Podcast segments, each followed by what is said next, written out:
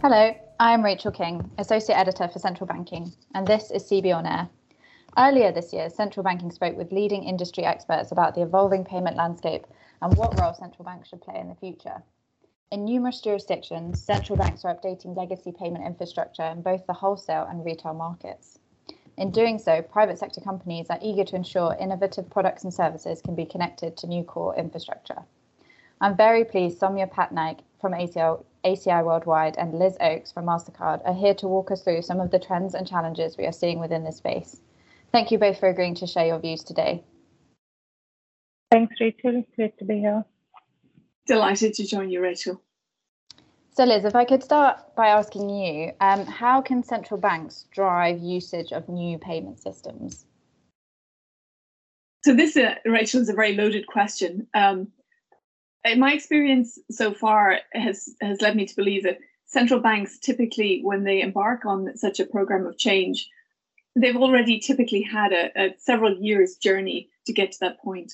And usually it's driven by an underlying requirement for an upgrade to the country's capability. So, so to put in some national infrastructure level support to drive things like digitization so to, and to drive access.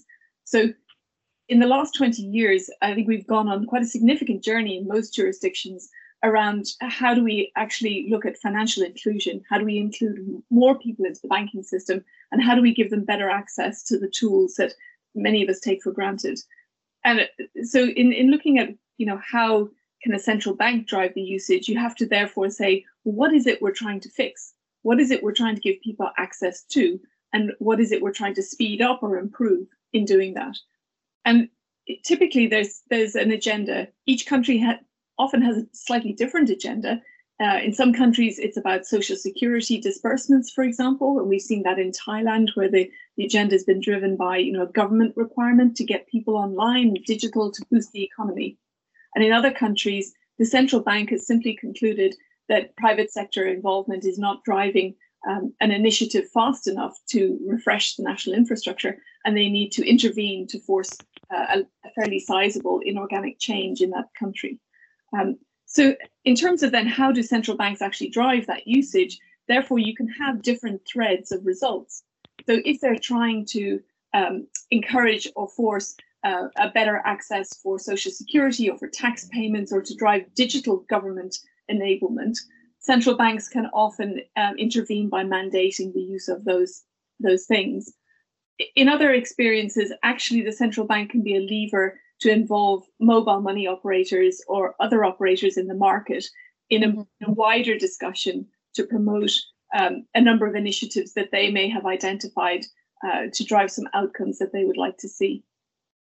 I'm glad you've sort of touched on access there because obviously that that's sort of one of the I guess the biggest ways central banks can drive usage. So turning to you, Soumya, do you think institutions should be mandated to connect to new payment infrastructure by central banks. Um, obviously, it would make sense to ensure systemically important institutions are part of that emerging core infrastructure, but I'd be interested to hear whether you think other institutions should be mandated as well.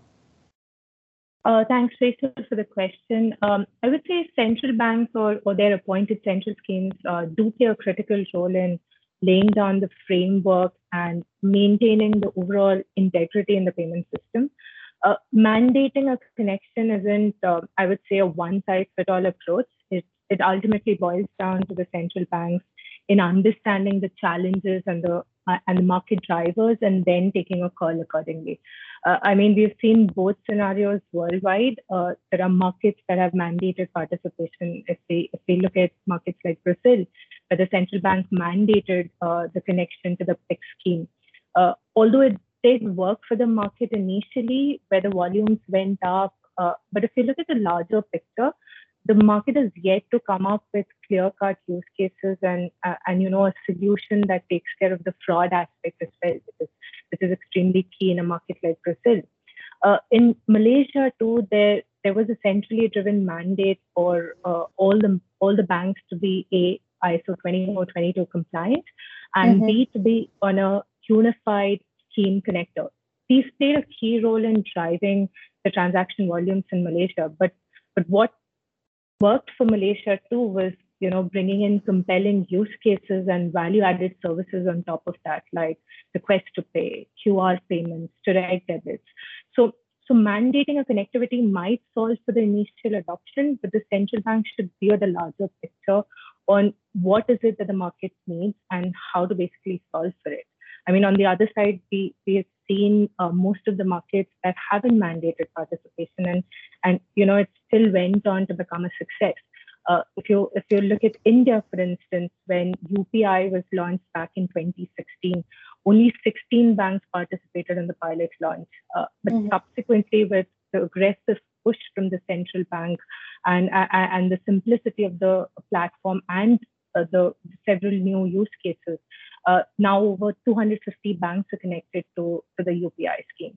So schemes can still drive adoption without uh, mandating participation. That would be my opinion on that. And Liz, would you agree with that statement? Uh, yeah, I, I, think I'd unpick the question almost. So, so what do you achieve by connection being made mandatory? In Singapore, when the central bank launched FAST, and this is many, many years ago, uh, in 2012, this whole discussion started. Um, they told the banks to that they had to connect, and so the banks connected. So I think 19 banks connected. They didn't necessarily make it available to their customers, uh, whether retail or wholesale. And I, I, think that's, you know, fundamentally the question is more what outcome do you actually want to see? And, and therefore, does making something mandatory uh, in terms of technical connectivity actually drive that outcome? And quite mm-hmm. often the answer is no. Um, we have the same outcome probably largely in the UK, where many corporates do not have the same level of access to faster payments that you would anticipate they would have just from your experience as a consumer. Uh, and we will see the same thing in, in North America as RTP gets rolled out. And I, I think that you know the fundamental question there is what actually drives a better outcome. Mm. Um, what we saw in Europe with PSD2 was that the, the outcome was mandated. So the customer must have access to, in some way, shape, or form, must have access to real-time funds or funds within a certain time frame. And that drove commercial offerings. And so I think we have to distinguish here that not every financial institution to start off with actually offers the types of services potentially that you're talking about. So, you know, building societies uh, are not the same as retail banks, are not the same as a fintech, is not the same as an insurance company. Everyone has a slightly different business model. And so, in, you know, to, to say that mandating something is actually going to necessarily uh, be helpful uh, in, in many cases, it floods the market with an immediate compelling event where there aren't enough consultants and there aren't enough people to actually achieve the outcome in that time frame anyway across that industry.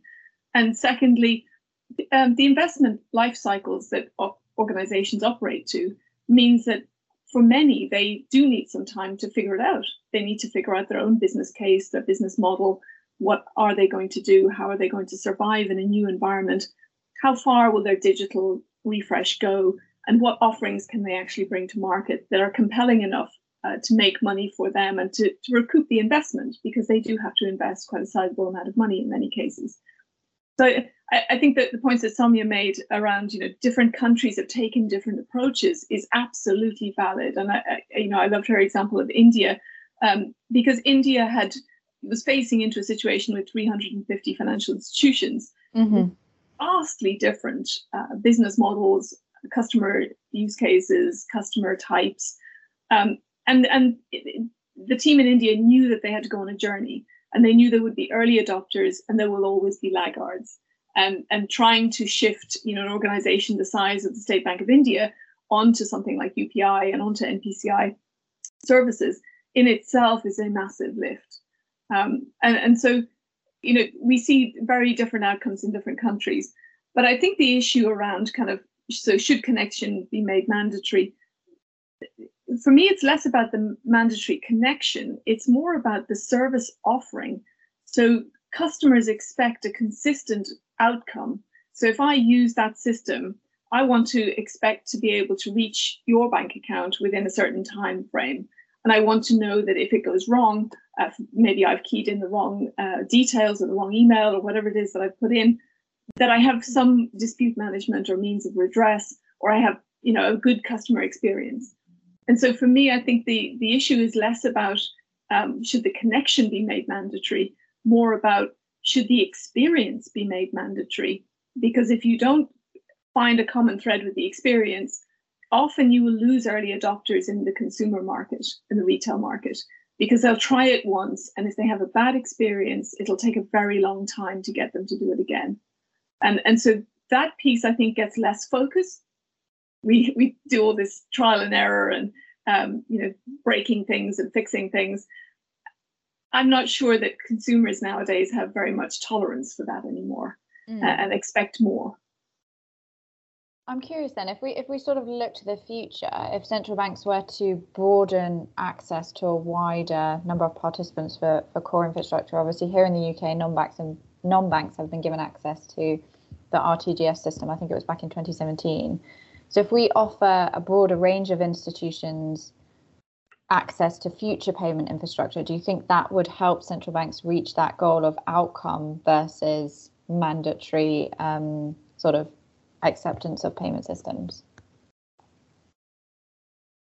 Well, I, I, I mean, I, I, do totally actually agree that non-bank access is critically important for the future of the payment systems. Um, but that's primarily because of the way the wholesale and retail markets are structured and the and the way access to settlement at central banks operates. Um, so I think the idea that um, a new fintech on the high street uh, or you know uh, online would need to rely on the um, legacy infrastructure of an existing incumbent bank to be able to get access to the payment system is in itself flawed. So the idea that they can go direct onto the, the actual tech platform and participate where they may have a much uh, newer, better, uh, shinier uh, tech infrastructure, that holds water from a technology standpoint. Um, also, commercially, why would a, an incumbent uh, that actually participates in the retail market want to facilitate access for a you know a new startup or, or a new competitor into that mm. market. Um, they may choose to do it for a number of years, but if the the new guy actually is really successful, then they've just enabled a competitor, and that that's not a really commercially logical thing to anticipate should happen. So I don't think there's any way around the idea that actually we need to give better access to new tech um, uh, new providers that have better technology. Um, the question around, you know, what are the the guardrails around how they operate uh, uh, in that space and whether they have consumer protection uh, and deposit insurance and all those those kind of things that collateral at the central bank those are issues for central banks to focus on in terms of the robustness and resilience of the the actual underlying system um, but i think broadly um, it's a good it's a great thing to have um, access for new participants. Whether that you describe them as non-banks is an interesting question because many of them start out as non-banks, but over time, the vast majority of them appear to either go for a lighter type of licensing, which is um, mm. payment-only providers, um, which means that essentially, you know, the main activities of banking, lending, and deposit taking are, are with somebody else anyway, or they actually go and get a banking license after a short period of time. So you know, time horizons in payment systems tend to be quite long. They're sort of 25 years and more. Um, and so, you know, saying that somebody's not eligible to join just because they're a non-bank right now uh, isn't going to help us with innovation. So I don't think there's any way back from that. I, I, Soumya probably has a, a different perspective. Yeah, I, I thanks, Liz. I think this uh, completely makes sense. And I would just want to add from a participant side of things, I would say it's important to ensure the ecosystem is open and inclusive to both banks and non-banking participants. Uh, where when you say non-banks, it could be anyone. It could be fintechs, big techs, technology providers, e-commerce players. I mean, they should be allowed to participate, innovate, and drive the end uh, user adoption. Uh, in the previous uh, podcast, Rachel, they spoke about the three layers of the payment infrastructure, which was very interesting to me. You know, the settlement layer, the clearing layer, and the topmost layer being the ecosystem layer, and how crucial it is to make it open and accessible to all with the use of open APIs. So this is what we've seen in all successful real-time payment markets. Um, you know, open ecosystem, use of APIs that present a much simpler easier to use interface into a payment system. So participation should not be restricted to banks only, but non-banks and fintechs who could, you know, bring in new services uh, and new capabilities into the hands of the end consumers and merchants. Okay, so if we just tilt slightly towards um, onboarding processes. So, Soumya, you mentioned a few jurisdictions who have just gone through a, a shift in payments to Brazil Malaysia. How would you um, suggest central banks approach on the onboarding process once they've launched a new infrastructure or, or processing, or I guess looking to introduce new infrastructure? Obviously, as you've said, each jurisdiction will have a different approach, but just from your perspective, what have you seen? Uh, yeah, the participant onboarding process is extremely critical to the success of any scheme, and, and central banks are really striving to streamline and simplify the process for their uh, end participants. Uh, because you know, onboarding isn't all about connectivity to the central scheme. There are several other components alongside just connectivity. There is development, testing, certification, documentation, and a lot more. So, in my opinion, central banks should move to a more user-focused approach that would uh, make onboarding simple yet efficient. Uh, mm-hmm. If we if we speak about the participant mix, right, it is quite diverse in most markets, like, like also Liz mentioned uh, in the previous answer.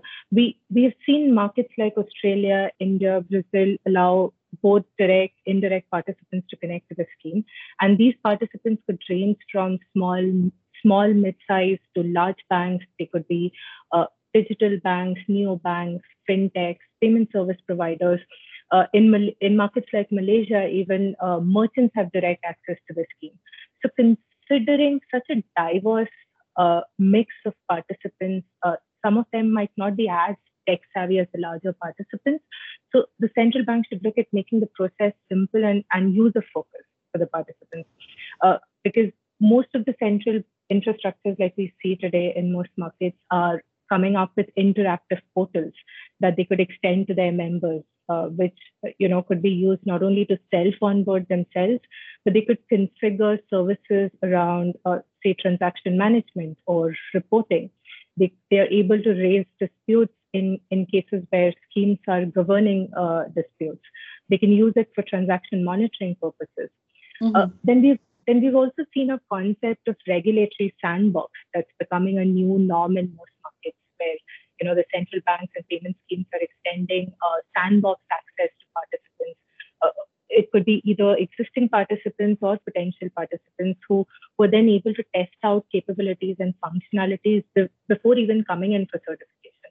So this saves in a lot of um, effort for the participants, thereby reducing their time to market. So I think uh, the the approach should be very user focused, uh, in my mm-hmm. opinion, and, and central banks are striving to, uh, to make that happen. Now, before we end, obviously, it's clear from my discussion with you both today and from George and Craig's discussion earlier on in this year that there are clear benefits to payment modernization. But I'd like to discuss one specific payment trend which has emerged, and that's QR codes. So, Liz, I'd like to start with you. Um, how have QR codes impacted payment modernization over the last, say, five years? So I think we've been on a journey with QR codes. Um, you know, I, would say actually two years ago, before COVID uh, hit the world, um, we were kind of in a place that said, well, some parts of the world are really adopting QR codes and going full steam ahead with it. Other parts of the world, not so much. And uh, there were various discussions about, you know, standardization of QR codes, various different approaches. A lot of work was done on EMVCo around uh, QR codes so that we could actually uh, have more consistency. Um, and then we had other countries going out and, and inventing their own. Um, and, and so, you know, there was a lot of focus on kind of standardization and questions around whether this would survive and whether it would thrive. I think what we've then seen, particularly because of uh, the pandemic, uh, you know, a desire to do everything um, contactless. So, you know, contactless card usage took off massively. Um, contactless anything. You know, if you went into a restaurant, you were trying to order food, everything was suddenly with a QR code.